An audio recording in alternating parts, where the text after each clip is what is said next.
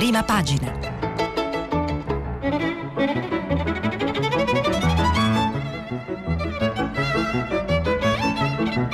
Questa settimana i giornali sono letti e commentati da Stefano Cingolani, giornalista del quotidiano Il Foglio.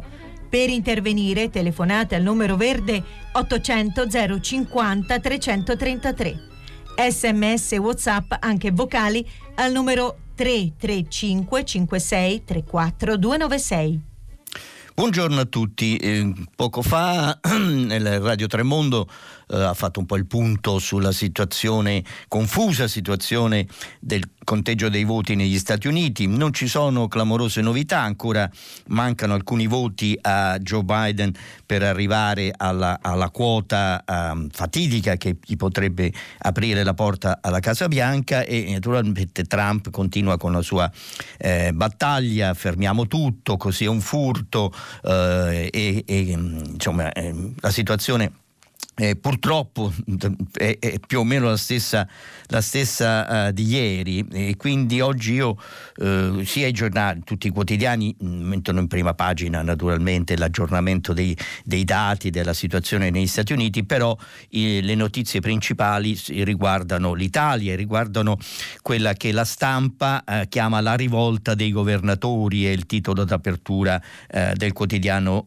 torinese che ha un editoriale di Marcello Sorgi, il teatro teatrino delle regioni e poi lo leggerò. Leggerò quindi Prima farò una panoramica di, dei titoli eh, su, sulla rivolta dei governatori per capire un po' di che cosa si tratta e quali sono un po' i, i retroscena anche politici che, eh, che, ci sono dietro. E poi farò un po' una, una rapida punto sugli, eh, sugli Stati Uniti. Però volevo cominciare la rassegna leggendo un articolo che eh, è messo un po' a, nelle, nelle, pagine interne dai, eh, dai quotidiani, lo prendo dalla stampa. Ed è un articolo, diciamo, naturalmente non sono buone notizie, in questo momento di buone notizie ce ne sono poche, e, e riguarda la situazione de, dell'economia italiana adesso e di qui ai prossimi due anni eh, sono i dati forniti dall'Unione Europea, le previsioni economiche diffuse ieri da Bruxelles e, e il titolo del, dell'articolo scritto da Marco Presolin che è l'inviato della stampa a Bruxelles il titolo è questo La crisi italiana durerà a lungo. Nel 2022 il prodotto interno lordo sarà ancora sotto, 2000, sotto quello del 2019 questo è il punto, non recupereremo quello che abbiamo perduto quest'anno nemmeno fra due anni. Eh, I dati sono, sono, questi, quest'anno si, si, si, perderà, il PIL sarà, scenderà del 9,9%, l'anno prossimo dovrebbe crescere di 4,1%, nel 2022 di 2,8%, quindi siamo, sarà, perderemo tre punti, nel 2022 saremo ancora, il PIL italiano sarà ancora inferiore del 3% rispetto a quello della, dell'anno scorso, del 2019 eh, peggio di noi sarà mm, il Belgio che continuerà a scendere, il cui, il cui prodotto lordo continuerà a scendere anche l'anno, l'anno prossimo e, e, la Spagna. La Spagna forse recupererà un pochino di più, ma insomma sarà, avrà eh, sulla base dei conti sarà, nel 2022 sarà meno 2, il PIL sarà meno 2,2% rispetto al 2019. L'unica paese che recupera ma solo nel 2022, è la Germania. I Paesi Bassi quasi, recuperano quasi, la Francia non recupererà nemmeno lei, però insomma sarà più o meno si avvicinerà al 2019. Questo è il quadro, è il quadro della, eh, della, situazione, il quadro oh, oh, diciamo oscuro, della, della buio della, della, situazione economica, l'impatto della pandemia sulla, eh, su, sull'economia e questa recessione che si trascinerà ancora, ancora per due anni, cioè ci sarà una ripresa ma non, è, non sufficiente. Chi eh, pagherà di più i costi eh, sociali eh, di questa eh, situazione? I tecnici del, de, di Bruxelles sottolineano che eh, l'uso delle, della cassa integrazione o comunque degli ammortizzatori sociali per i lavoratori che hanno un posto di lavoro eh, fisso, in contratto a tempo indeterminato, eh, tamponerà in parte, in parte, perché la cassa integrazione non dà, non dà, ovviamente tutto il salario effettivo, che, mm, ma sono solo, solo, una, scusate, solo una quota E, ehm, in ogni caso tamponerà in parte gli effetti, gli effetti eh, della crisi, eh, che invece mm, il costo più alto sarà pagato dai lavoratori eh, a tempo determinato. quindi dici probabilmente annota la Commissione, la cassa integrazione e il divieto di licenziamenti eviteranno gradi verdi di lavoro nel 2020. Però mh, mm, buona, buona parte dei lavoratori a tempo indeterminato, comunque diciamo quelli a lavoro flessibile, eh, resteranno fuori anche nella, nella fase eh, di ripresa e quindi avremo sicuramente un aumento del tasso di disoccupazione. In, poi in tutti i paesi europei, in Italia dovrebbe salire oltre l'11%. Insomma, ma comunque adesso senza entrare ulteriormente nel dettaglio, mi pare che il quadro sia già abbastanza fosco. Il sole 24 ore apre con eh, la produttività, l'Italia scivola sotto zero nel 2019 l'indice sul totale dei fattori per la prima volta era, era in negativo a meno 0,5%, quindi noi siamo partiti, sì, la, la, la pandemia ha fatto irruzione eh, in Italia sull'economia italiana quando l'Italia era già in fase di discesa, sappiamo che nel 2019 eravamo in, già in fase, eh, eravamo già, eh, già cominciata una, una, una, re, una, recessione anche se non, non consistente ovviamente come quella, come quella, che abbiamo sperimentato. Beh, questo è un po' mm, il quadro. Ehm, del, del punto della situazione economica e da qui secondo me bisogna partire anche tutte le polemiche politiche, le rivolte, le, le, mm, i conflitti, insomma, devono tener conto, non possono non tener conto di questa situazione. A che punto mm, siamo arrivati in questo braccio di ferro tra il governo centrale e, e, e le regioni? Eh, il ministro della Salute Speranza chiama irresponsabili tutti i, i, presidenti di regione che, che protestano, sono, per lo più sono quelli delle regioni di centrodestra, però non soltanto, le, la situazione è, è, è diciamo, più, più, più sfumata come vedremo. Vi leggo un po' di titoli. Il giornale Tutti contro tutti, caos Covid. Il nuovo decreto del Presidente del Consiglio dei Ministri spacca l'Italia. La Lombardia non vuole il bollino di zona rossa. De Luca invece lo chiede per avere i soldi e la Calabria fa ricorso. Ristori, il governo è ancora in alto mare. Questo è un punto e questi sono i titoli del giornale. Vi segnalo che il giornale ha in prima pagina una notizia che altri quotidiani hanno nelle pagine interne e viene dalla Danimarca, cioè il virus passa dai visoni, ne abbatteranno 15 milioni. C'è stato, c'è stato questo, questo, caso appunto di sembra che ci sia, ci sia, stata una mutazione del virus passato attraverso i, vis, i visoni e è stato deciso di, eh, di, di ucciderli, insomma, di, di, ster, sterminarli. C'è un, un grande allarme in Danimarca per questa eh, per questa deviazione mm, del, del, virus che potrebbe, essere, potrebbe portare conseguenze molto pesanti. Eh, allora, altri titoli, ecco qua, Libero. Libero che si distingue sempre diciamo, nel giornalismo iperbolico, titola Il governo odia il nord, i divieti penalizzano chi lavora davvero. Oggi in arrivo i fondi per le città, Milano e Torino avranno in proporzione meno di quanto è stato dato per i monopattini. I dati alla base delle chiusure sono sballati oltre che vecchi. E questo è un punto, un punto importante, poi leggerò un articolo che spiega eh, di che cosa si tratta. Però questo è è l'argomento al quale si, si, si attaccano, cioè un argomento anche fondato, mh, mm, sicuramente fondato e poi vedremo come e, e perché, ehm, e al quale si attaccano tutti quelli che eh, protestano per le decisioni del governo. Vittorio Feltri, iperbole nell'iperbole, dice, scrive un, un, un editoriale così intitolato Giuseppe Conte è peggiore di Benito Mussolini. Uh, il messaggero, allora, nord contro sud, il governo odia il nord. Secondo il messaggero, il centro-sud in crisi è in crisi per il nord, questo è il titolo che ha in prima pagina, e a Milano c'è un miliardo per lo sci. La la Banca d'Italia dice che il mezzogiorno paga la recessione del, del settentrione, ma il governo finanzia i giochi di che si tratta, eh, poi lo vedremo. Anche questo diciamo, la notizia c'è, ma è gestita anche qui in modo secondo me iperbolico perché si tratta di un finanziamento per i giochi per i giochi del 2026, insomma non sono soldi che vengono, vengono spesi adesso ma vengono messi in cantiere insomma, eh, quindi sì, c'è, la notizia è, è, è, vera, però in qualche modo viene, eh, anche quella entra in questo, in questo, grande calderone, in questo grande... Eh, diciamo eh, eh, polemiche, pol, di polemiche politiche, con queste rincorse di polemiche, eh, di polemiche politiche, di polemiche spesso strumentali. Il mattino, anche, anche il mattino che è, appartiene allo stesso editore del Messaggero, il gruppo Caltagirone, dice il sud calpestato, Calabria senza terapie intensive, a Milano eh, un miliardo e mezzo di euro per lo sci.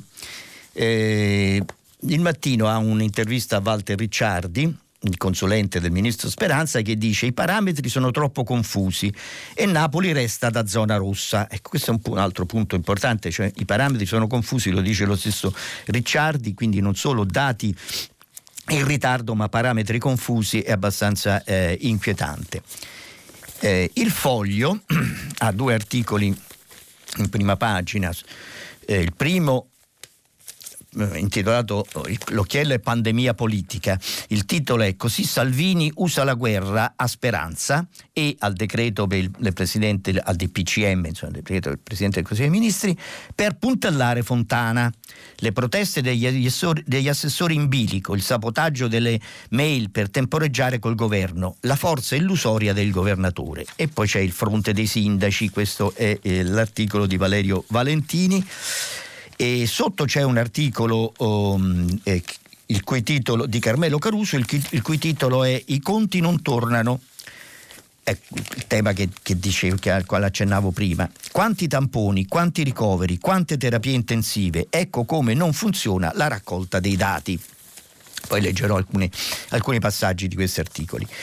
Eh, quindi eh, Salvini utilizza la situazione mh, mm, per puntellare Fontana, scrive il, il foglio e il fatto in prima pagina il Fatto Quotidiano scrive Salvini come Trump vuole il riconteggio. No, le zone rosse e lui il regista della rivolta di Fontana. Cirio e Sperlì contro il DPCM, ricontare i contagi, punire solo le giunte di destra. Speranza, dati gravi.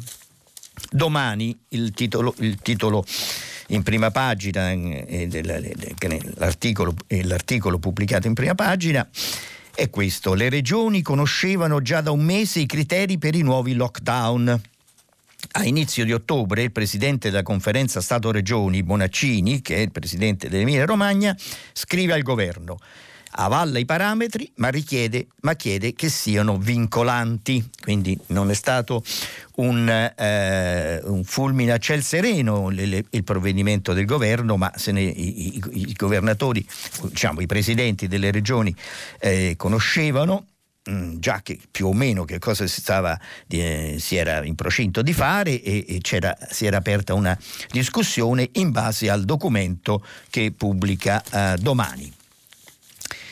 La Repubblica, eh, il titolo d'apertura è il tricolore della discordia. Le regioni protestano contro la divisione in zone gialle, arancioni e rosse, cortei in Calabria. Il Piemonte rivedere i dati, la Lega puniti i lombardi. E intanto ieri ci sono stati 445 morti, il bilancio più grave dal 2 maggio. Questo è l'altro dato di fatto dal quale partire. Eh, la Repubblica in prima pagina, lo segnalo subito, poi mh, mm, ci tornerò più tardi. Eh, la, pronte le nuove regole televisive per salvare Berlusconi da Vivendi.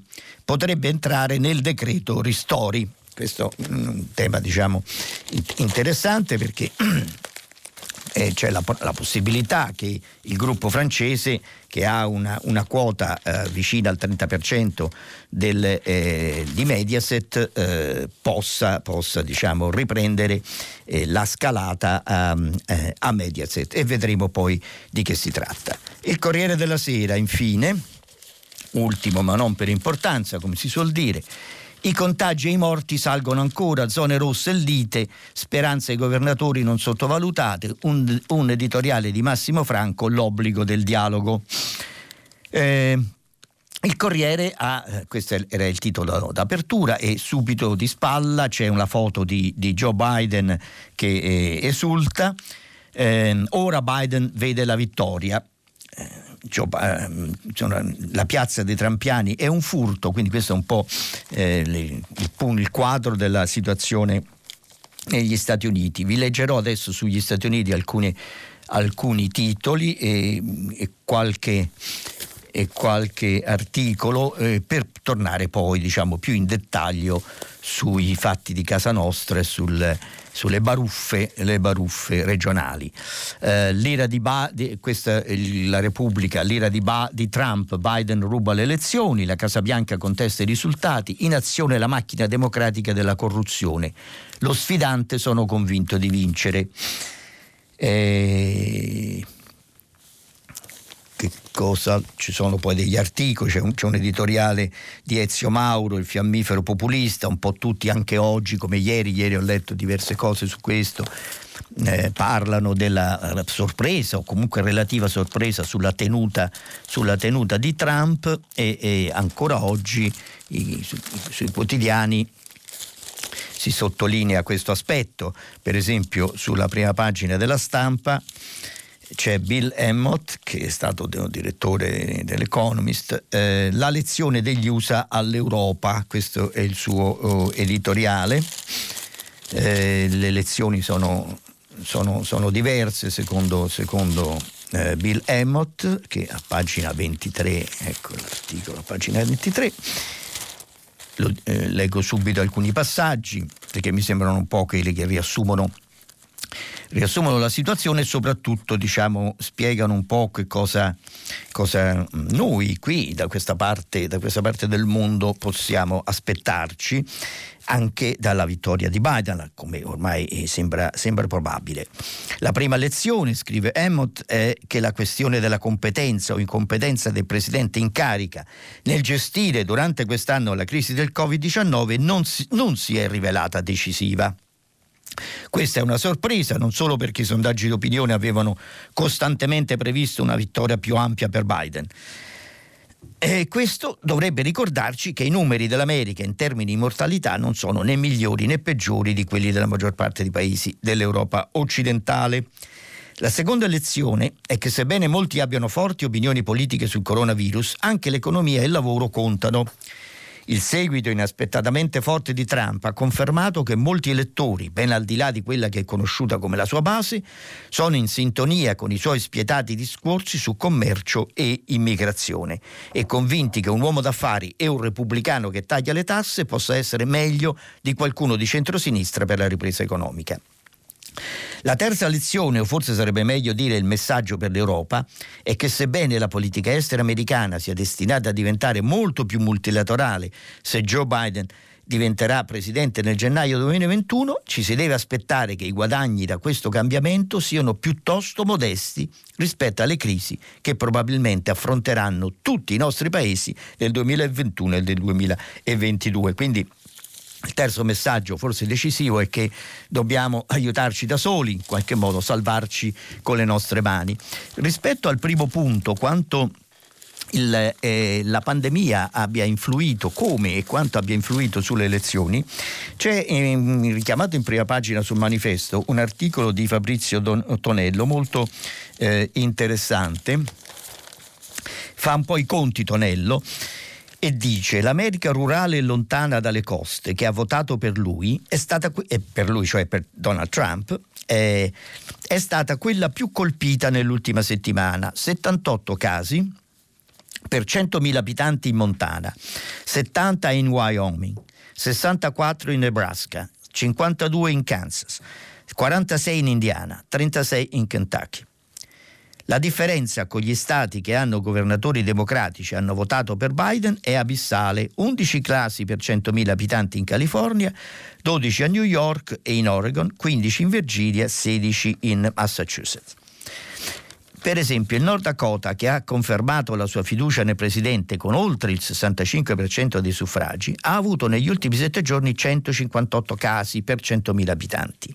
E il South Dakota, dove Trump ha ricevuto il 61%, ha registrato 132 casi per 100.000 abitanti. Al contrario, il Vermont dove Trump non si è mai fatto vedere perché è, tradizion- è uno Stato tradizionalmente democratico, ha raccolto e ha raccolto il 32% dei voti espressi appena, ha avuto nell'ultima settimana 3,5 casi per 100.000 abitanti, quasi 50 volte di meno. Il Wisconsin aveva circa 700 nuovi casi al giorno. Il 17, il 17, ottobre Trump ci è andato a Janesville per parlare con migliaia di persone, tutte strette l'una all'altra e senza mascherina. In quest'ultima settimana il Wisconsin ha avuto quasi 7.000 casi al giorno, 10 volte di più. Trump ha ottenuto solo il 48% dei voti nello Stato, ma sta chiedendo un nuovo conteggio delle schede. È proprio l'America rurale, religiosa, che odia New York e San Francisco e tutto ciò che rappresentano a pagare il prezzo più alto, scrive Tonello. Mm, rinchiusi nelle loro bolle informative, alimentate soltanto da Fox News e dai tweet di Trump sul virus cinese, i sostenitori del gangster arrivato alla Casa Bianca continuano ad ammirarlo, pronti magari a difenderlo, scendendo in strada con le armi da guerra che sono il loro feticcio. Questa è l'analisi, è l'analisi di eh, di Tonello, però è interessante diciamo, la relazione, eh, i conti che fa e la relazione eh, che, che, stabilisce con, eh, con eh, il risultato elettorale. E adesso torniamo in casa nostra con, con, questi, con questi governatori e questo governo. Vi leggo l'editoriale di Marcello Sorgi che mi pare insomma, che, che io condivido, diciamo, ma, eh, ma, che mi pare che ci offra anche un, un lucido punto sulla situazione. Scrive Sorgi, neppure il, eh, sulla stampa, il ricorso a Luigi Pirandella, autore e regista magistrale del gioco delle apparenze sulla realtà e viceversa, consentirebbe di spiegare, dopo la sofferta approvazione dell'ultimo DPCM, cosa vero, veramente stia accadendo tra il governo e i governatori. Continuiamo a chiamarli governatori, ma insomma io sarò un po' puntiglioso, ma li chiamo presidenti perché non siamo la Repubblica federale. Le dure contestazioni condivise dal centrodestra, in particolare da Salvini, che ha rotto la fragile tregua del centrodestra con il governo, dei dati e della ripartizione del territorio italiano in aree di diverso colore, gravità e rigore delle misure anti-Covid. E tuttavia proviamo.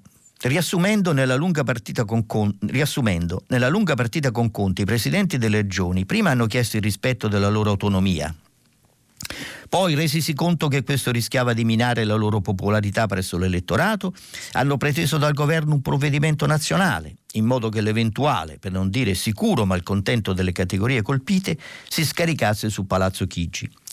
Quando il Premier e i ministri hanno messo a punto una mappa differenziata delle regioni a rischio, con possibilità per il Ministro della Sanità di spostare una regione da una fascia di gravità contrassegnata con colore all'altra e da un regime di limitazioni a un altro, i governatori si sono opposti.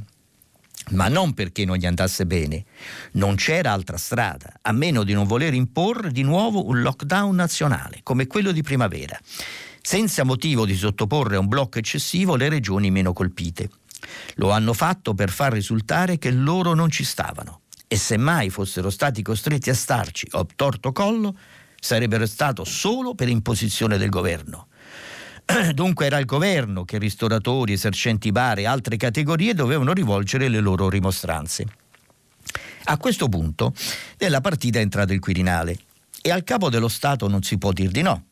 I governatori, con molti bugugni, si sono accordati. Conte, con tre giorni di ritardo rispetto a domenica, ha potuto finalmente spiegare il senso del nuovo DPCM, fondato su fasce di rigore crescente nei provvedimenti. Ma gli stessi presidenti di regione, un minuto dopo, hanno ricominciato ad accusare il governo di aver fatto una specie di golpe, basandosi su dati non omogenei quando sono le stesse amministrazioni locali a fornire i dati al Ministero della Sanità e a tecnici e scienziati che devono esaminarli, e punendo ingiustificatamente alcune regioni per salvaguardarne altre. Eh, Alla rivolta infuocata di nuovo, ieri si sono subito associati Salvini e Meloni, che pure in Parlamento avevano mostrato una certa benevolenza, vista la gravità della situazione, astenendosi sulla risoluzione della maggioranza che sollecitava Conti a prendere nuove misure contenute del PCM. Tutto questo naturalmente sempre a beneficio dell'apparenza, dato che ai noi la sostanza resta quella di una crisi sanitaria su cui non c'è nulla da scherzare. Far saltare il lockdown differenziato può servire ai governatori e all'opposizione per descrivere e far sem- sembrare il governo incapace di governare. Ma è un giochino mediocre che forse neppure Pirandello col suo genio sarebbe riuscito a comprendere. Ma il tema delle, dei dati, dei dati incompleti, dei dati, eh, dei dati eh, eh, arrivati in ritardo, vecchi eh, e non eh, parzialmente fondati è un tema, è un tema vero. Eh, ne, ci sono articoli su, sul Corriere della Sera e, e anche sulla Repubblica. Io leggo questo sulla Repubblica più o meno diciamo, coincidono, coincidono sia i dati, i fatti, sia, sia un po' uh, l'analisi. Allora, eh, scrive Michele Bocci sulla, uh, sulla Repubblica a pagina 3. Sono tutte e due zone gialla, ma con una storia recente molto diversa. Veneto e Campania si trovano nel gruppo di regioni per le quali sono previste le misure meno pesanti, ma non è detto che ci restino a lungo. Il monitoraggio della cabina di regia dell'Istituto Superiore di Sanità, utilizzato dal governo per adottare le nuove misure di limitazione, si riferisce infatti a molti giorni fa, cioè alla settimana tra il 19 e il 25 ottobre. Il Veneto è tra le regioni gialle con riserva, così come la Liguria non è diventata già zona arancione perché i suoi dati non sono completi. Considerando l'imminente rivalutazione del rischio su dati aggiornati alla settimana 26 ottobre-1 novembre, scritto nell'ultimo verbale della cabina di regia, si ritiene di attenzionare, mm, attenzionare in particolare queste regioni per una definizione aggiornata e puntuale del livello di rischio. Se i dati saranno peggiori, scatterà il salto di livello. Quindi è vero che sono arretrati quei dati, però è vero che eh, si stanno aggiornando e quindi la situazione potrà mutare nei prossimi, nei prossimi giorni, anche molto rapidamente. Se i dati saranno peggiori, scatterà questo salto. Per quanto riguarda la Campania, molti si sono sorpresi di non trovarla tra le regioni arancioni, visto che nelle ultime settimane ha avuto svariati problemi con una grande crescita della diffusione del virus e ospedali in difficoltà. Pure nel suo caso, a breve potrebbero esserci delle novità, anche perché nel monitoraggio viene, richiam- viene eh, eh, richiamata eh, per l'invio di molti dati incompleti, in particolare sui ricoveri.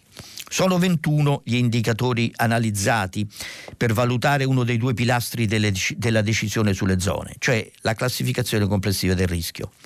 Tra questi c'è l'incidenza di casi per 100.000 abitanti, che in Veneto è 287,3 i focolai attivi in quella regione sono tanti, 3.347, dei quali 1.716 nuovi.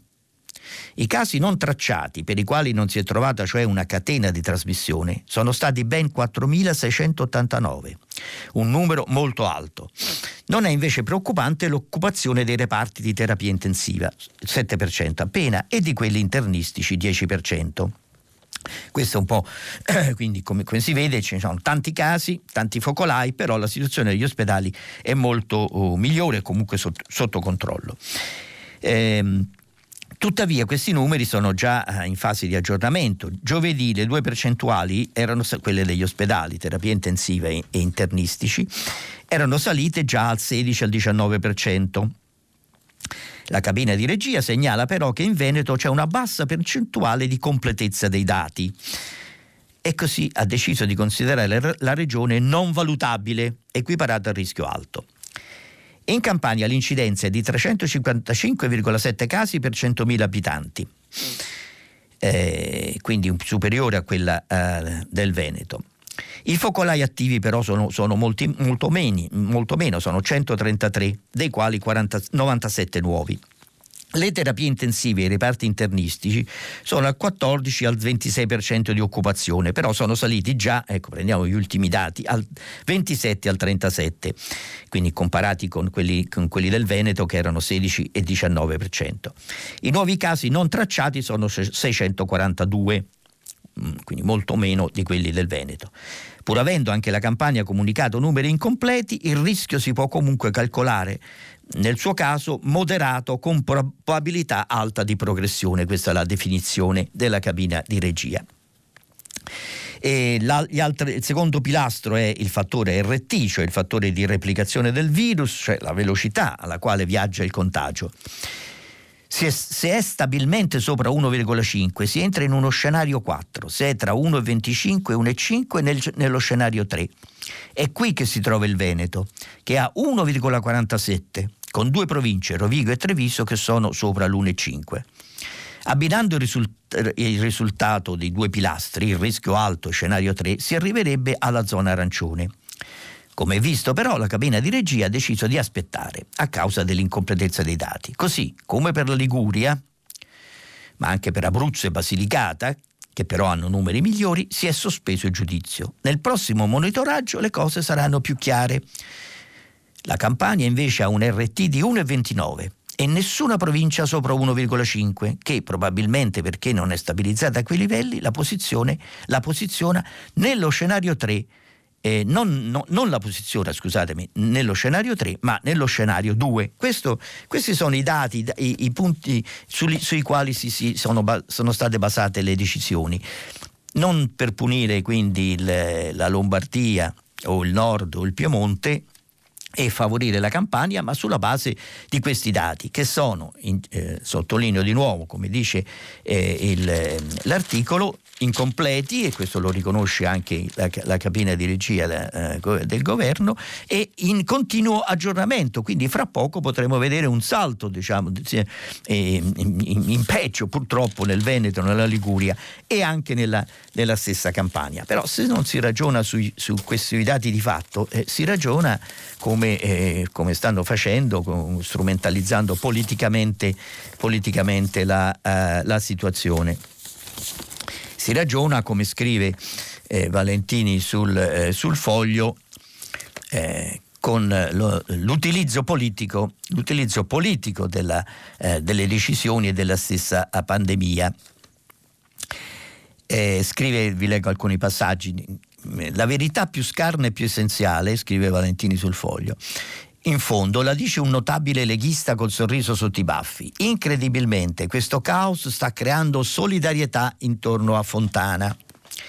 E del resto, la sera prima, quella del PCM, del PCM annunciato e poi rimandato, poi infine entrato in vigore ma differito di un giorno, mentre ancora al, Pirellone ci si interrogava sul da farsi, Davide Caparini, l'assessore regionale al bilancio, dettava la linea ai suoi colleghi del Carroccio. Ora ne sentirete di tutti i colori, diceva. Vi diranno persino che è colpa di Regione Lombardia. Sbattetegli in faccia questa firma. È solo una, quella del ministro Speranza ministro del governo PD e 5 Stelle. E non era certo un caso che fosse proprio Caparini, quel Caparini che Luca Zaia, quando deve affermare la supposta superiorità veneta sui cugini lombardi, nomina sempre per dimostrare agilmente la propria tesi. Con uno così dove vanno? Insomma, Caparini è stato proprio lui a vestire i panni del motivatore di gruppo, nell'ora in cui tutti, per vari motivi, dentro il carroccio mostravano eh, sgomento perché del resto proprio lui, insieme all'ormai mitologico Giulio Gallera, è stato per settimane sulla graticola di un, di un possibile rimpasto. Quindi diciamo, eh, la, la, regione Lombardia, eh, Salvini la, eh, difende la regione Lombardia, la quale però, come abbiamo visto, eh, insomma, eh, non è in sintonia con Luca Zaia e viceversa, quindi le, eh, diver- le divergenze sono an- all'interno dello stesso fronte, fronte leghista. E allora forse il titolo del, del più azzeccato è quello del, proprio del giornale, tutti contro tutti, anche all'interno del, del centrodestra. E qui, eh, facendo un salto, un salto un po' però diciamo non, non infondato, vi voglio leggere l'articolo sulle misure per eh, sostenere, per salvare, per proteggere eh, eh, Berlusconi da vivendi, come scrive eh, Claudio Tito. Perché? Perché questo può avere anche una, eh, una ricaduta politica, una interpretazione politica che fa lo stesso, lo stesso Claudio Tito. Ehm, di che si tratta? La legge Gasparri finalmente sta per andare in soffitta e nel frattempo il governo spezza una lancia in favore di Mediaset a tutela del sistema Italia, tra virgolette, delle comunicazioni, dalle tv ai giornali. Con una norma che rende più difficile fare acquisizioni in questo settore, senza una sorta di controllo pubblico di congruità, e il primo effetto allora sarà mettere a riparo le aziende di Silvio Berlusconi dall'assalto della francese Vivendi. Il Ministero dello Sviluppo Economico del grellino Stefano Patuanelli ha infatti preparato un dispositivo che sarà inserito nel decreto all'esame oggi del Consiglio dei Ministri e che rientra nella gestione dell'emergenza Covid. Un emendamento che anticipa in parte il riordino complessivo del settore che l'esecutivo intende mettere in cantiere il prossimo mese insieme alla legge di bilancio. Tutto nasce dalla sentenza emessa a settembre dalla Corte di Giustizia europea. I magistrati europei sul ricorso di Vivendi sostanzialmente hanno bocciato e dichiarato contrari al diritto dell'Unione le regole che impedivano al colosso d'Oltralpe di scalare Mediaset. Un vero e proprio colpo al biscione, ma anche alla famigerata e contestatissima legge Gasparri, in particolare ai tetti stabiliti per acquisire il controllo di società attive nel settore dei media. Ma cosa stabilirà la nuova normativa? In sintesi che in questo settore sarà compito dell'autorità di garanzia per le comunicazioni valutare se le acquisizioni possano compromettere il pluralismo dell'informazione. Quindi, se Vivendi, che eh, è controllata da, da Vincent Bolloré, eh, vorrei ricordarlo, no? eh, vorrà assumere il controllo delle tv berlusconiane, non potrà semplicemente rastrellare le azioni sul mercato o lanciare un'OPA, cioè un'offerta pubblica di acquisto, ma dovrà chiedere l'autorizzazione dell'Agenzia sulle comunicazioni, dell'Autorità per le comunicazioni, Autorità per le garanzie delle comunicazioni in sigla AGCOM. Eh, la, eh, la, quale svolgerà un'istruttoria da concludersi entro il termine di sei mesi dall'avvio del procedimento, volta a verificare la sussistenza di effetti distorsivi o di posizioni lesive del pluralismo, tra virgolette, questa è la formula. E questo sulla base anche, virgolette, dei ricavi, delle barriere all'ingresso, nonché del livello di concorrenza nei mercati coinvolti, chiuse virgolette. La decisione a questo riguardo è stata dunque presa.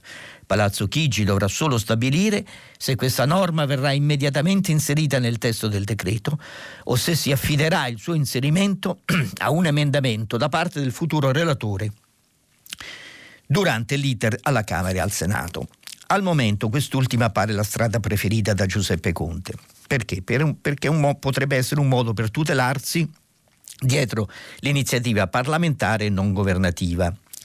Da parte del Ministero dello Sviluppo Economico, questo intervento dovrebbe comunque avere una scadenza semestrale e rappresentare il primo passo per eh, rivedere la vecchia legge Gasparri. E qui vatte la pesca.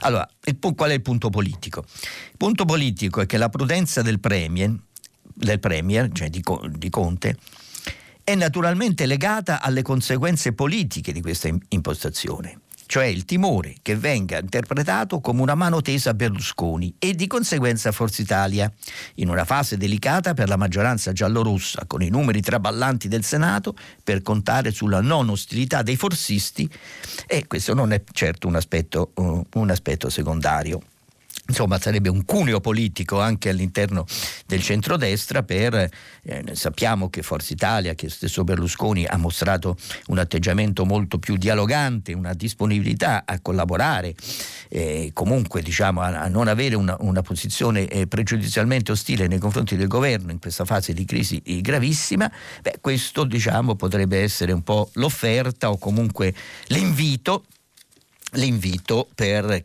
affinché Berlusconi insomma, prenda le distanze nettamente dalle posizioni di, eh, di Salvini e, e diciamo, si avvicini, sia pur con una sorta di appoggio esterno, comunque insomma, di un atteggiamento eh, appunto non ostile al, eh, a, a, sostenere il governo, comunque a, a, impedire ulteriori crisi del governo. Questa è un po' la speculazione politica, però il fatto eh, importante è che eh, si, prende, si, si, sta prendendo una decisione per proteggere Mediaset, una decisione protezionistica che eh, blocca la eventuale scalata o l'eventuale diciamo, crescita eh, nella compagine azionaria di un'azienda che è un'azienda europea e blocca anche eh, la possibilità che, di costruire quelli tutti quanti parlano di creiamo dei campioni europei che siano in grado di competere con quelli americani, vogliamo la, la Netflix europea, non vogliamo essere mangiati da Disney, Netflix e, e, i, colossi,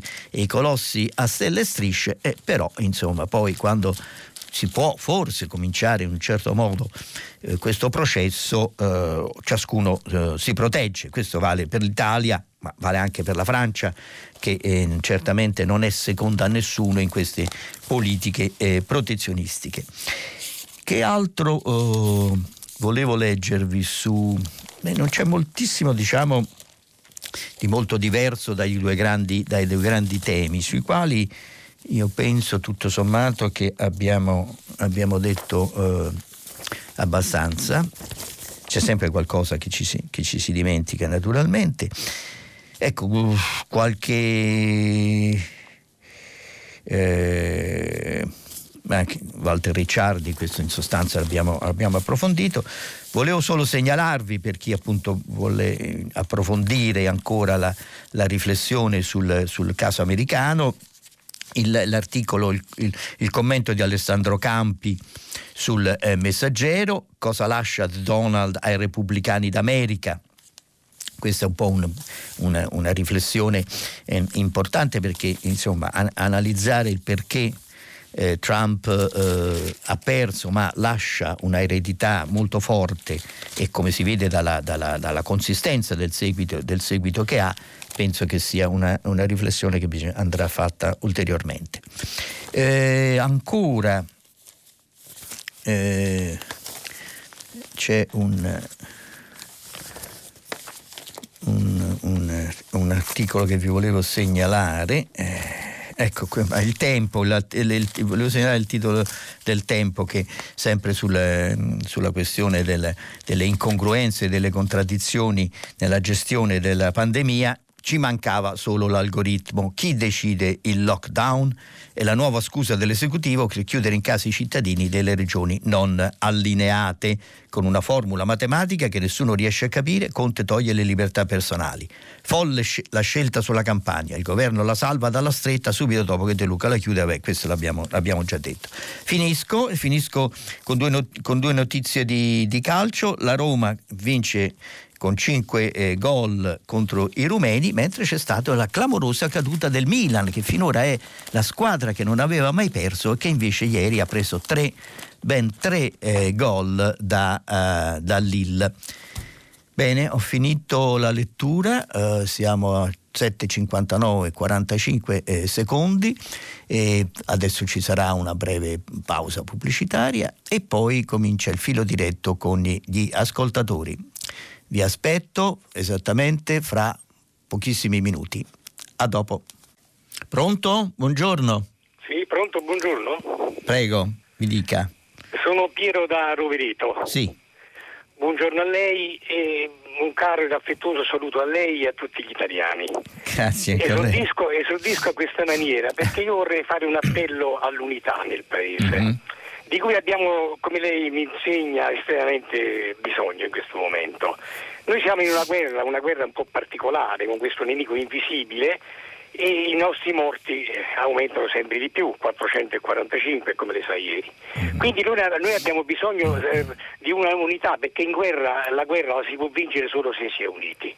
Ed allora eh, a partire dal Presidente del Consiglio che dovrebbe attivarsi in maniera più sostanziosa e concreta nei confronti delle opposizioni, eh, eh, bisognerebbe fare in modo appunto che il Presidente del Consiglio si rivolgesse ai Presidenti delle Camere, eh, ci si riunisse davanti ad un tavolo e eh, si facesse lavorare a questo punto le commissioni parlamentari, dove anche le opposizioni sono eh, rappresentate, che hanno potere legislativo e deliberante e quindi questa, in questa maniera potrebbero essere presi dei, dei provvedimenti, non dico d'amore d'accordo, ma insomma eh, sulla base di un'intesa. Questa è una cosa sì. fondamentale. Questo discorso che io faccio cioè per l'unità accorato lo faccio anche ai mezzi di informazione, mm-hmm. ai media, mm-hmm. dove insomma è, in questo momento bisogna mettere da parte l'interesse eh, politico di parte. Noi abbiamo bisogno che la gente che si iscriva in eh, in maniera, in maniera, più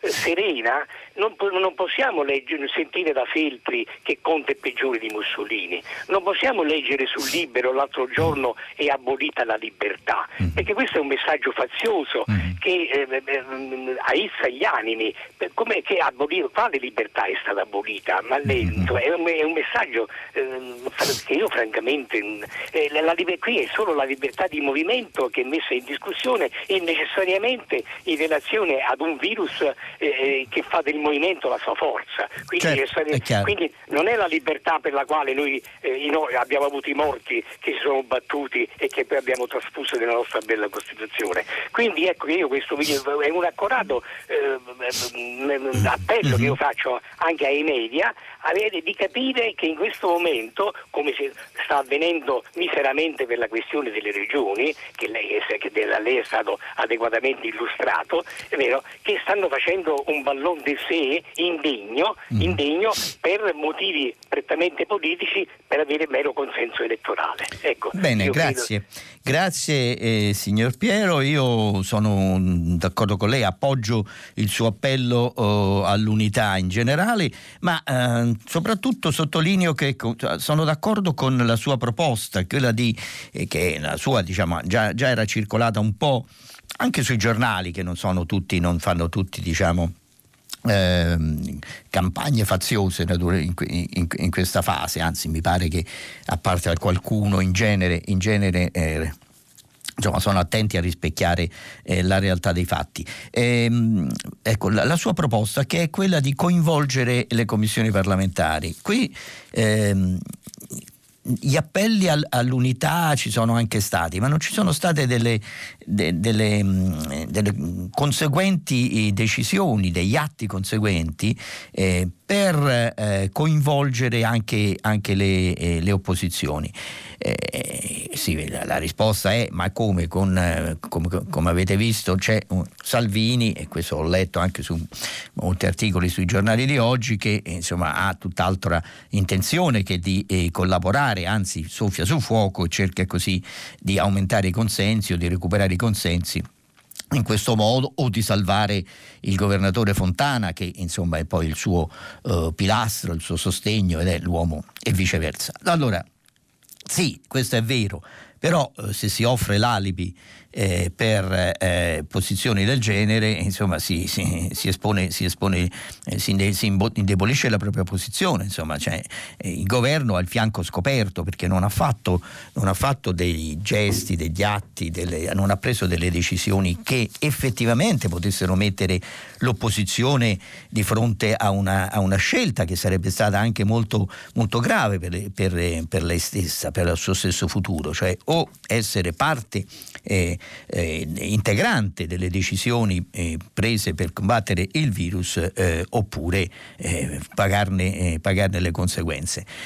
quindi sì, secondo me io credo che sia giusto questa, questa, idea che è arrivato il momento di anche per cogliere gli inviti del Presidente de, della Repubblica che non possono restare solo parole, belle parole, ma insomma senza, senza conseguenze concrete. Allora, il modo migliore è quello di coinvolgere coinvolgere, coinvolgere Attraverso, uh, attraverso il, il, Parlamento. C'è qualcuno che dice ma perché non facciamo, c'è un, un, un, nostro ascoltatore ha mandato un messaggio, ma perché non coinvolgere, far sedere a tavolo anche, anche le, eh, le, regioni, i presidenti delle regioni? Sì, i presidenti delle regioni possono sedere al tavolo, ma il Parlamento è il centro, è il cuore è il cuore del eh, sistema eh, democrat- liberal democratico italiano e al Parlamento bisogna in qualche modo, in qualche modo tornare.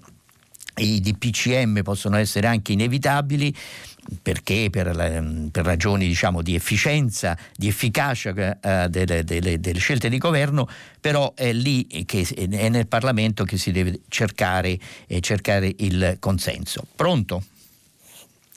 Buongiorno, Buongiorno, sono Alessandro Certo. Buongiorno, sono Alessandro, chiamo da Varese. Sì, Io Alessandro. volevo intervenire eh, riguardo eh, la, la decisione del governo della Gran Bretagna che abbiamo giustamente criticato in questi mesi.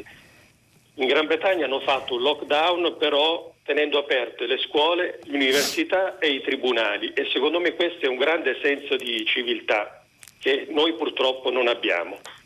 Volevo sentire il suo parere. Eh, ma dunque, io credo che la Gran Bretagna abbia fatto una catena di errori clamorosa, eh, ha, ha zigzagato eh, Boris Johnson eh, stesso in, in, parte ha, ammesso eh, le sue responsabilità e ha ammesso i suoi errori nel tentativo, nel tentativo di recuperare, soprattutto dopo quando diciamo, si è ammalato e si è mh, per, per, sua fortuna, per, per, fortuna in generale, eh, ed è, è guarito. Eh, non mi pare che la Gran Bretagna sia il modello, il modello da seguire, piuttosto io guarderei alla Germania la quale ha, mh, è, che è il paese che quel, naturalmente colpita anche lei, eccetera, ma che ha subito, um, delle, che ha gestito meglio, secondo me, tutto sommato finora la, eh, la pandemia alla Germania dove tra l'altro eh sì, che, è un, che, è una repubblica federale dove i poteri dei lender delle regioni sono molto più forti di quelli delle regioni, delle regioni italiane. In Germania dove c'è stata una dialettica e c'è una dialettica molto forte tra governo federale, governo centrale tra Berlino e le regioni, ma che non è mai arrivato al, eh, alla, alla, situazione diciamo un po' anarcoide nella quale rischia di, di, cadere, di, cadere, l'Italia. Anche lì ci sono regioni assolutamente eh, gelose della propria autonomia, si pensi alla Baviera che tra l'altro ha anche in qualche modo uno statuto speciale, comunque alcune condizioni speciali, una tradizione storica eccetera eccetera. Eh, però eh, sostanzialmente c'è stata una, una capacità di eh, stemperare eh, eh, i, i, contrasti, di trovare degli accomodamenti, di trovare dei compromessi come si fa normalmente eh, in politica, ma come si fa normalmente nei rapporti civili. E, e questo è il punto, quindi eh, anche, anche, la Germania ha tenuto aperte le scuole, poi in alcuni casi le ha chiuse là dove eh, la situazione era, rischiava di andare uscire fuori, fuori controllo. Insomma, eh, però la Germania credo che, abbia, che mm, la, la, lezione della Germania noi dovremmo uh, apprenderla e, e, e e, seguirla eh, sostanzialmente.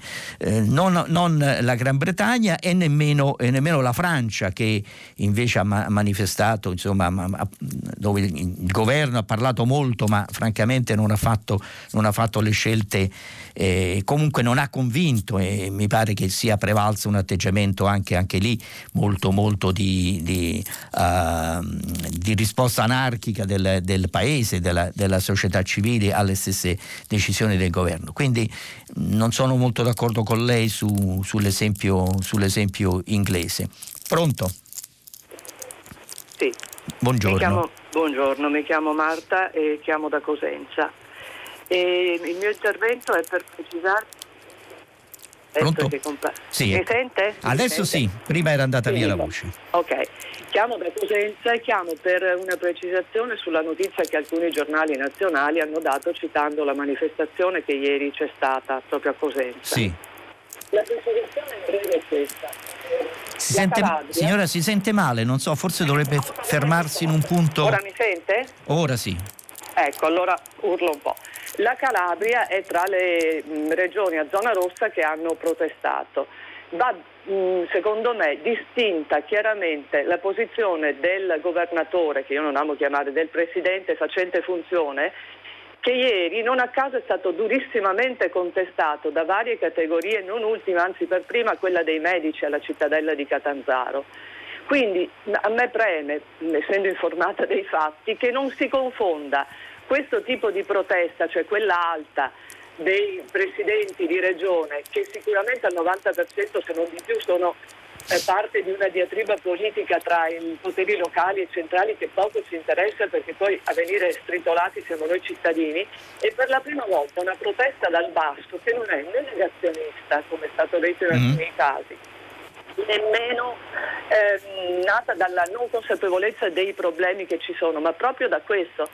Mm, si protestava perché la sanità in Calabria è in condizioni pietose da prima. I, nel pronto soccorso si stava parcheggiati per giorni in barella anche prima e il pronto mm-hmm. soccorso di Cosenza è stato ristrutturato da poco, il nuovo è peggio di quello di prima. Quindi Ecco, queste due proteste sono sicuramente diverse mm-hmm. perché la gente che ha protestato è, protestava esattamente contro il Presidente prima di tutto e le amministrazioni che per anni, non ultimo la gestione di questi ultimi mesi, sono state completamente assenti, per cui eh, non... Sì. Eh, cioè, scusi, è, c'è anche questa protesta dal basso, siccome in Calabria non è facile che questo succeda, secondo me è una notizia importante. Senta, ma la, la sanità mh, mm, eh, non è commissariata se non sbaglio? Sì, ma lì è un rimpallo. Ovviamente. Da, da molti anni è, è, è, commissariamento, è vero? Sì, sì, da molti anni mm. e alcuni commissari i quali non sono sicuramente dei santi e non hanno, non hanno, saputo risolvere il problema, ma in alcuni casi, prima quello precedente a questo, si è dovuto dimettere perché lo stesso eh, presidente di regione di fronte alle minacce che lui aveva eh, subito o alla denuncia di fatti estremamente gravi non ha fatto nulla, non gli ha fatto sponda, per cui sì. mettere mano in questa situazione è molto difficile sì. e la gente è talmente esasperata che svegliarla eh, è difficile perché siamo in una specie di coma mm. prodotto da molti anni, non sappiamo più a chi mm. rivolgerci mm. perché non abbiamo... Mi scusi, sono anch'io raffreddata. Eh, non abbiamo un referente. Sì. Quindi tentare di uscire e dire basta, non, non, vogliamo essere strumentalizzati, tirati in mezzo in questa cosa tra potere centrale e sì. regioni è una, certo. una risposta forte. Sì. Eh, mi pare di aver letto mh, che eh, tra, le, tra, i criteri mh, mm, usati per scegliere i colori, diciamo così, delle, delle, delle regioni, c'è, mm, e nel caso della Calabria c'è stato proprio quello, non tanto che i casi siano mh, mm, eh, moltissimi o comunque per, la situazione sia peggiore di, eh, di, altri, di, altre regioni, ma proprio la eh, situazione della sanità, cioè la crisi, la situazione disastrosa insomma, della, della, sanità in Calabria ha spinto il governo a dire beh facciamo blocchiamo, blocchiamo la Calabria perché non ci, sono, non ci sono alternative, non avremo comunque la possibilità di, di, di, gestire, di, gestire, la crisi pandemica con quelle strutture sanitarie. Il che è, è terribile se, se, se, se, ci pensiamo, cioè è una, è la resa, insomma, si alzano le braccia, ci arrendiamo e bon, alla guerra come alla guerra, insomma. Quindi io in qualche modo diciamo, sono solidale con, con, la vostra protesta, però certo che una, quella protesta non è, è, stata interpretata in un modo diverso da come lei eh, la, la, descrive e, e, in fondo in questa fase, in questa fase difficile, eh, è difficile anche per noi giornalisti tracciare una linea di demarcazione tra la protesta di un tipo e la protesta di un altro, insomma si tende a, a mettere tutte le proteste nello stesso oh, calderone. Comunque appunto teniamo assolutamente conto di questa specificità della protesta a Cosenza, ma soprattutto teniamo drammaticamente conto della situazione della, della, delle strutture sanitarie, delle strutture sanitarie calabresi. Pronto? Pronto? Sì. Sì, buongiorno, dottor Cingolani. Io sono Piero, sono il presidente dell'Associazione Italiana Assistenza a Bambini Autistici mm-hmm. di Firenze, chiamo da Firenze. È un'associazione di genitori eh, che fa parte però di un coordinamento di altre associazioni per disabili. La chiamo perché il provvedimento del governo che diede luogo al lockdown il 24 marzo scorso sì. conteneva un provvedimento di chiusura dei centri diurni per disabili. Sì. Lei capisce che questo per noi è stato una, uno shock perché pensi che la IABA per esempio è nata nel 1970, quindi prima della chiusura dei manicomi e dal 70 non aveva mai chiuso un giorno. Mm-hmm. Quindi c'è stato uno shock per le famiglie e anche la chiusura dei centri ha generato un pericolo concreto di un tracollo economico perché venivano a mancare i provvedimenti, le rette che garantiscono il pagamento degli stipendi, sì. gli, appro- gli approvvigionamenti e tutto il resto. Nel, gover- nel, provvedimento stesso veniva detto che noi dovevamo mantenere delle misure di sostegno per le famiglie e infatti abbiamo fatto in modo da essere presenti nelle case delle famiglie che avevano i, i, i soggetti più problematici, abbiamo fatto in modo di avere delle prestazioni sostitutive. Tutti questi provvedimenti i centri fiorentini li hanno effettuati e hanno chiesto da subito di essere sostenuti economicamente, come previsto tra l'altro dal decreto. Dal decreto. Mm-hmm. Bene, lei sappia che nonostante tutto quello che abbiamo fatto, i centri fiorentini ancora non hanno avuto rimborsi per quello che è stato fatto in questi mesi. E ora siamo arrivati al punto che la USL, la, la, sì. l'assistenza diciamo, statale, ci continua a rimandare il pagamento di quello che è stato fatto. Questo significa che ora che abbiamo la seconda ondata, noi non riusciamo a far quadrare i conti per poter continuare a fare assistenza. E mhm. ci sono delle famiglie che hanno, sono veramente alla canna del gas. Certo, chiaro. Questo, Se, senti, questo, scusi, scusi una, una domanda, eh, ma la, è la regione responsabile? Ovviamente sì, noi mm-hmm. siamo dei centri, mm-hmm. delle, delle, strutture sanitarie accreditate dalla regione sì. a fare ciò che facciamo al posto della certo, regione, certo. al posto certo, delle certo. ASL. Certo. Quindi i, i, nostri centri stanno tenendo in piedi una struttura che ha bisogno di essere sostenuta perché le famiglie possano convivere con le mhm. disabilità più devastanti, mm-hmm. che sono l'autismo, che sono a volte anche disabilità a vede, che non sono nemmeno facili da mettere in struttura. Certo.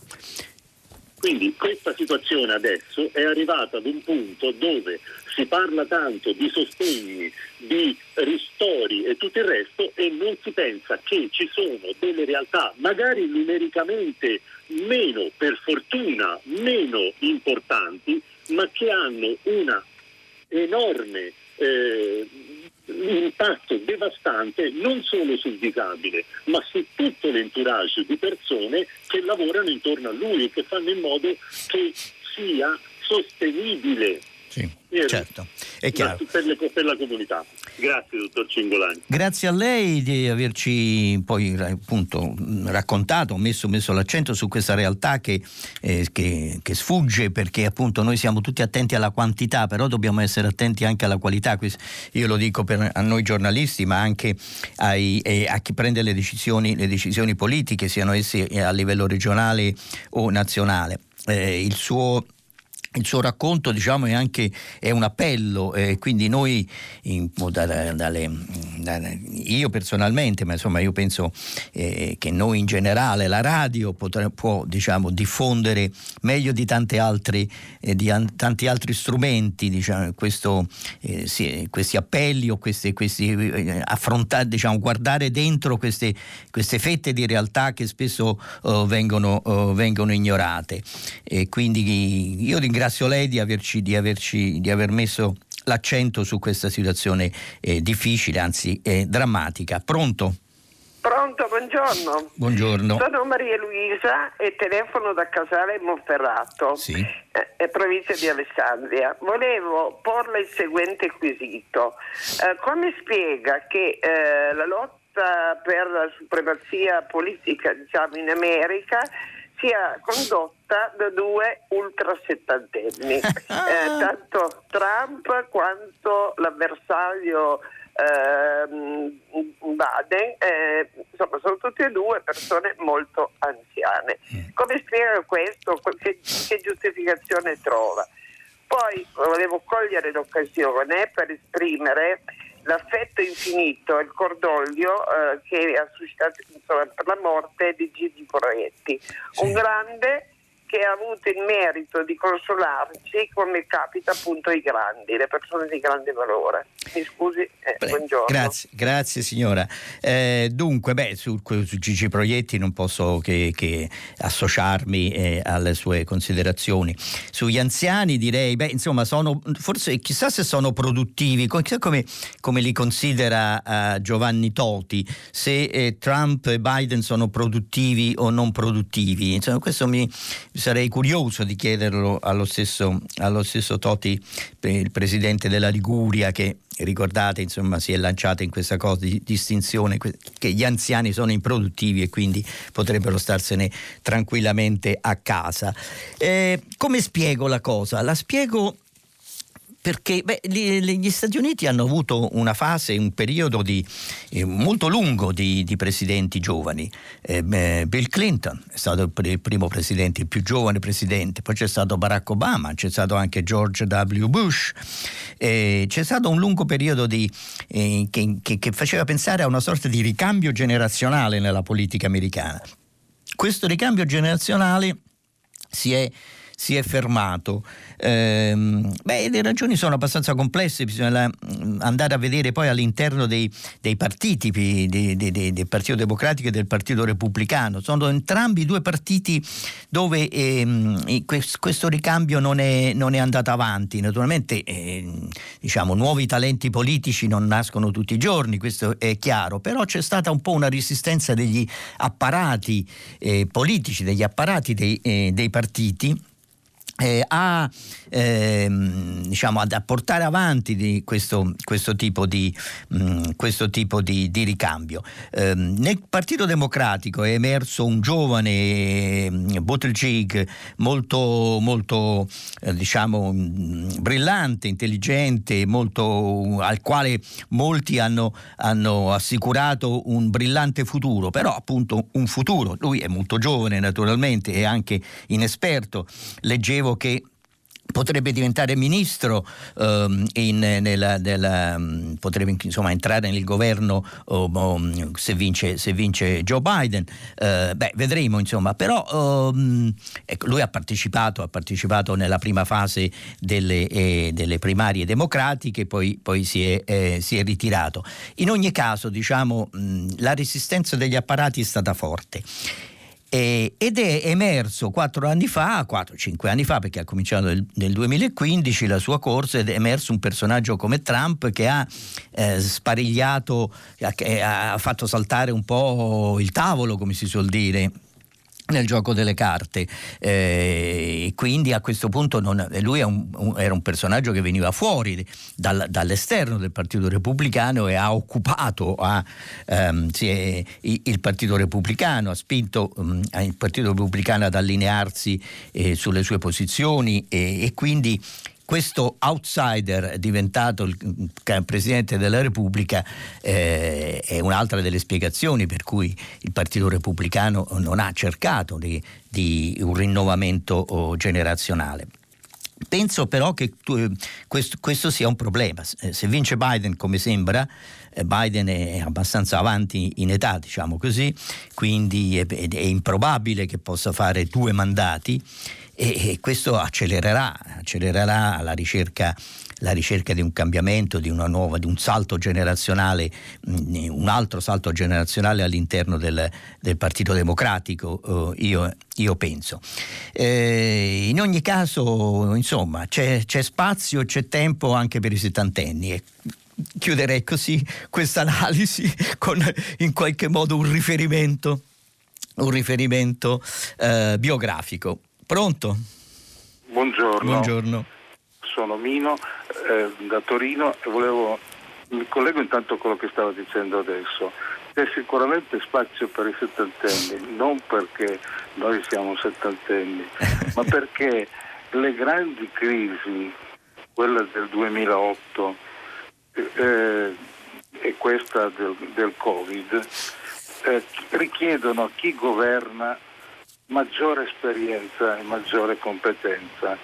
Io ho avuto occasione di parlare con diverse grandi personalità e tutti mi dicevano, a partire da De Benedetti e, e, e da Marchionne nel 2008, ma non c'è nessuno di noi che ha vissuto la crisi del 29, quindi non, sa, non sappiamo come affrontarla. Mm. Allora, e noi vediamo che purtroppo la mancanza di esperienza, la mancanza di competenza poi non è che non incide sulle cose e arrivo alla cosa che volevo dire, ehm, sulla quale dissetto da una battuta che ha fatto lei, e cioè l'articolo di pagina 9 della stampa di oggi che dice la crisi italiana durerà a lungo. Sì. Nel 2022 saremo sotto il 2019. Lei ha chiuso sbrigativamente la questione, mentre invece quando scrive sul giornale lei fa delle paginate.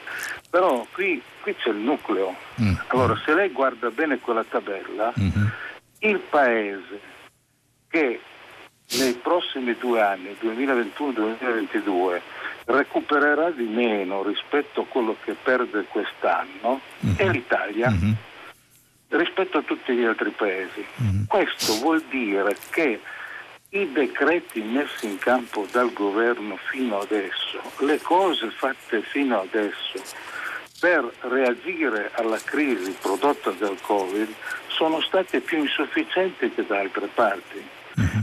Lei sa benissimo che ci sono almeno 20 miliardi ancora non spesi dei, dei decreti. Ci sono molti decreti attuativi non, eh, non è partito, eh, non sono partiti gli investimenti eh, pubblici.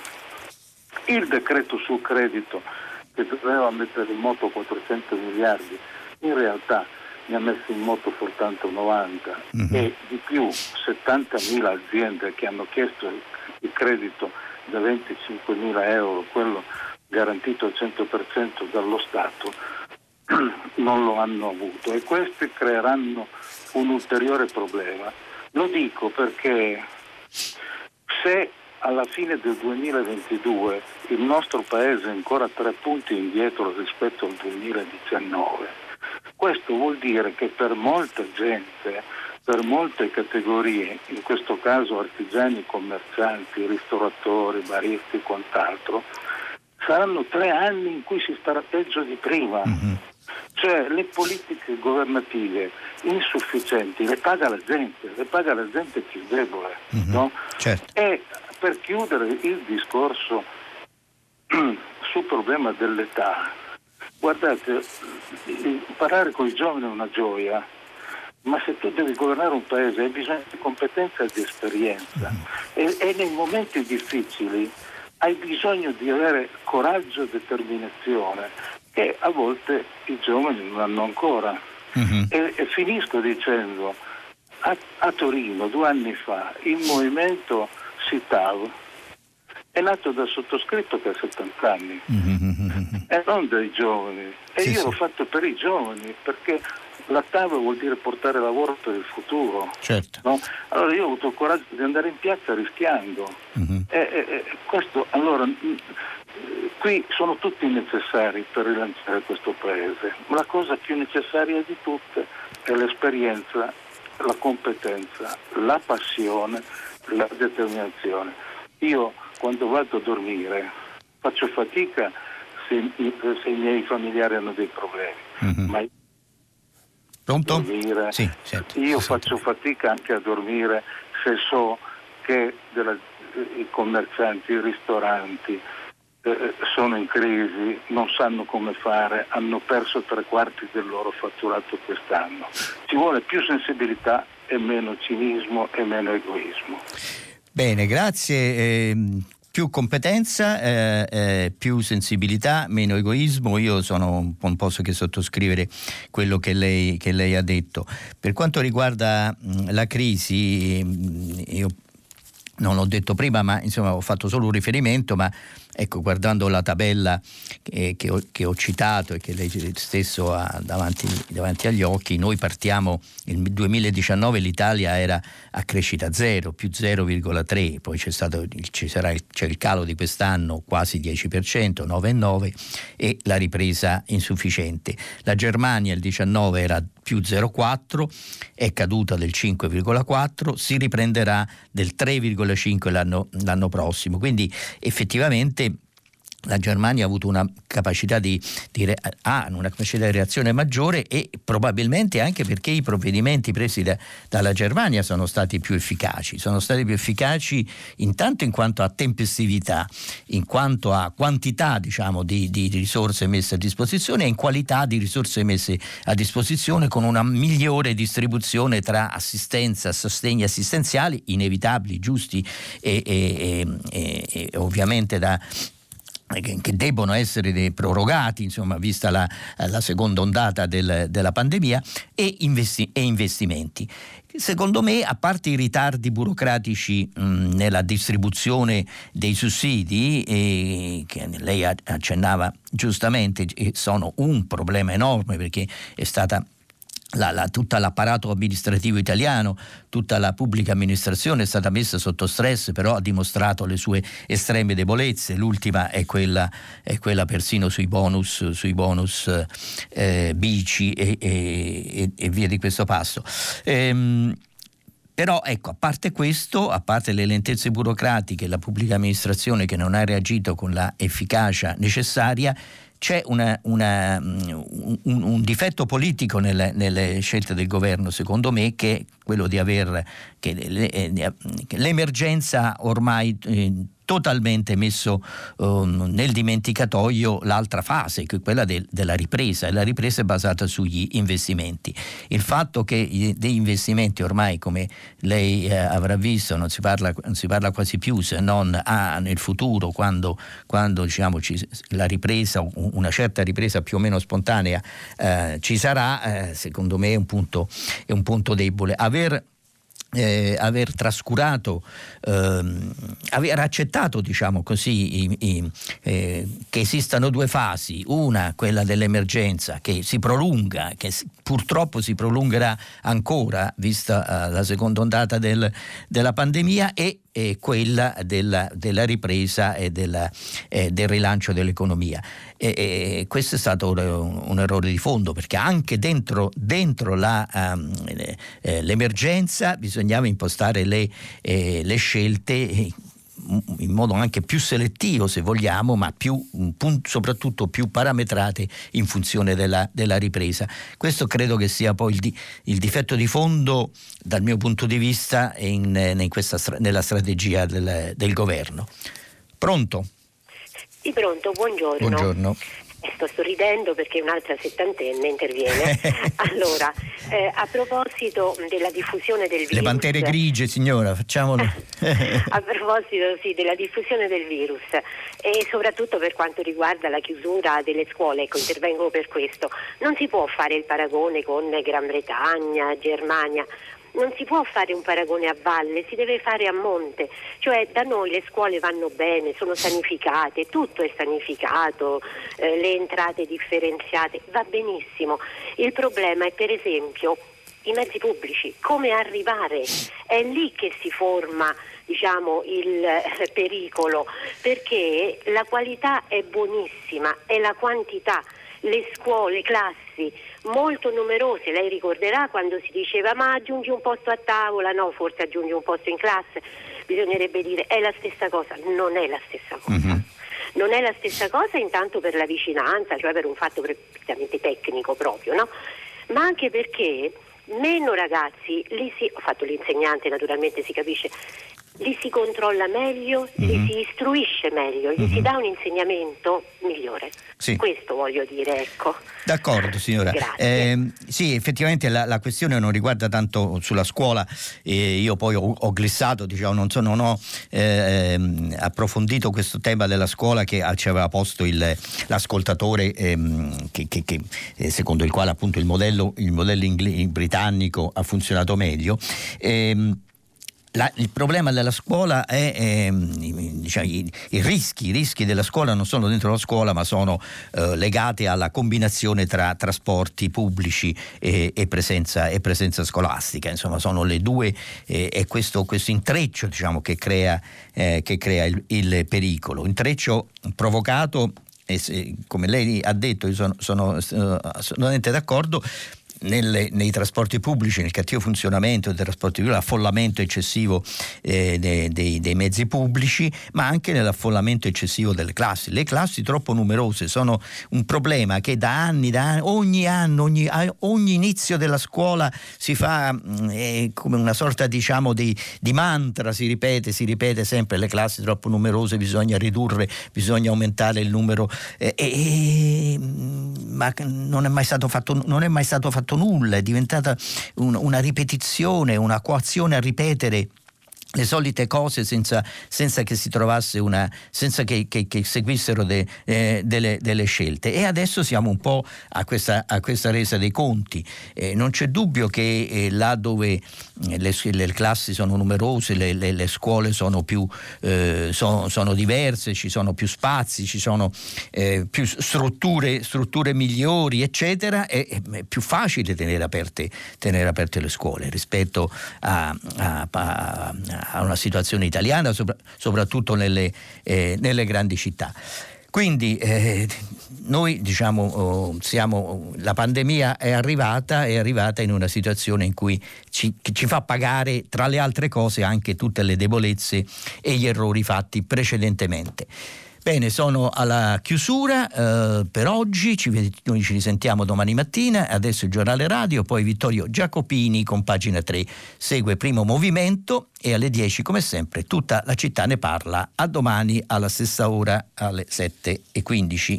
Arrivederci.